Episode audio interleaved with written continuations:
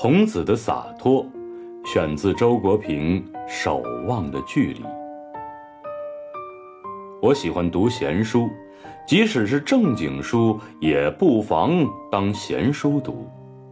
譬如说《论语》，林语堂把它当作孔子的闲谈读，读出了许多的幽默。这种读法就很对我的胃口。近来。我也闲翻这部圣人之言，发现孔子乃是一个相当洒脱的人。在我的印象里，儒家文化一重事功，二重人伦，是一种很入世的文化。然而，作为儒家始祖的孔子，其实对于功利的态度颇为淡薄，对于伦理的态度又颇为灵活。这两个方面可以用两句话来代表，便是“君子不器”和“君子不仁”。孔子是一个读书人，一般读书人寒窗苦读，心中都悬着一个目标，就是有朝一日成器，即成为某方面的专门家，好在社会上混一个稳定的职业。说一个人不成器，就等于说他没出息，这是很忌讳的。孔子却坦然地说，一个真正的人本来就是不成器的。也确实有人讥他博学而无所专长，他听了自嘲地说：“那么我就以赶马车为专长吧。”其实呢，孔子对于读书有他自己的看法。他主张读书要从兴趣出发，不赞成为了求知而求知的纯学术态度，即知之者不如好之者，好之者不如乐之者。他还主张读书是为了完善自己，鄙夷那种沽名钓誉的庸俗文人，即古之学者为己，今之学者为人。他一再强调。一个人重要的是要有真才实学，而无需在乎外在的名声和遭遇。类似于“不患莫己知，求未可知也”这样的话，《论语》中至少重复了四次。君子不器这句话，不仅说出了孔子的治学观，也说出了他的人生观。有一回，孔子和他的四个学生聊天，让他们谈谈自己的志向。其中三个人分别表示想做军事家、经济家和外交家，唯有曾点说他的理想是暮春三月轻装出发，约了若干大小朋友到河里游泳，在林下乘凉，然后一路唱歌回来。孔子听罢，喟然叹曰。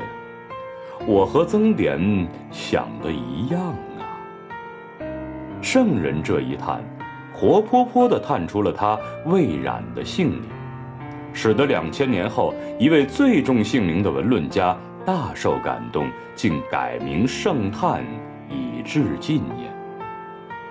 人生在世，何必成个什么器，做个什么家呢？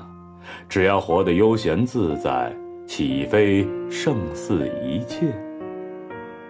学界大抵认为人是孔子思想的核心，至于什么是人，众说不一，但都不出伦理道德的范围。孔子正人伦是一个事实，不过他到底是一个聪明人。而一个人只要足够聪明，就绝不会看不透一切伦理规范的相对性质。所以“君子而不仁者有矣夫”这句话竟出自孔子之口。他不把人看作理想人格的必备条件，也就不足怪了。有人把人归为忠恕二字，其实孔子绝不主张愚忠和滥恕。他总是区别对待帮有道和帮无道两种情况。帮无道时，乘浮浮于海，那就能逃就逃；逃不了，那就严孙少说话为妙。会装傻，那就更妙了。愚不可及这个成语就出自《论语》，其本意不是形容愚蠢透顶，而是孔子夸奖某人装傻装得高明极顶的话，相当于郑板桥说的“难得糊涂”。他也不像基督那样，当你的左脸挨打时，要你把右脸也送上去。有人问他该不该以德报怨呢？他反问说：“那你用什么来报德呢？”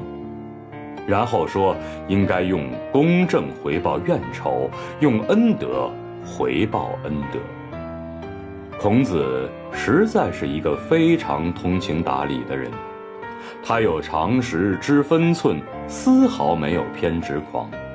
信是他亲自规定的人的内涵之一，然而他明明说“言必信，行必果”，乃是僵化小人的行径。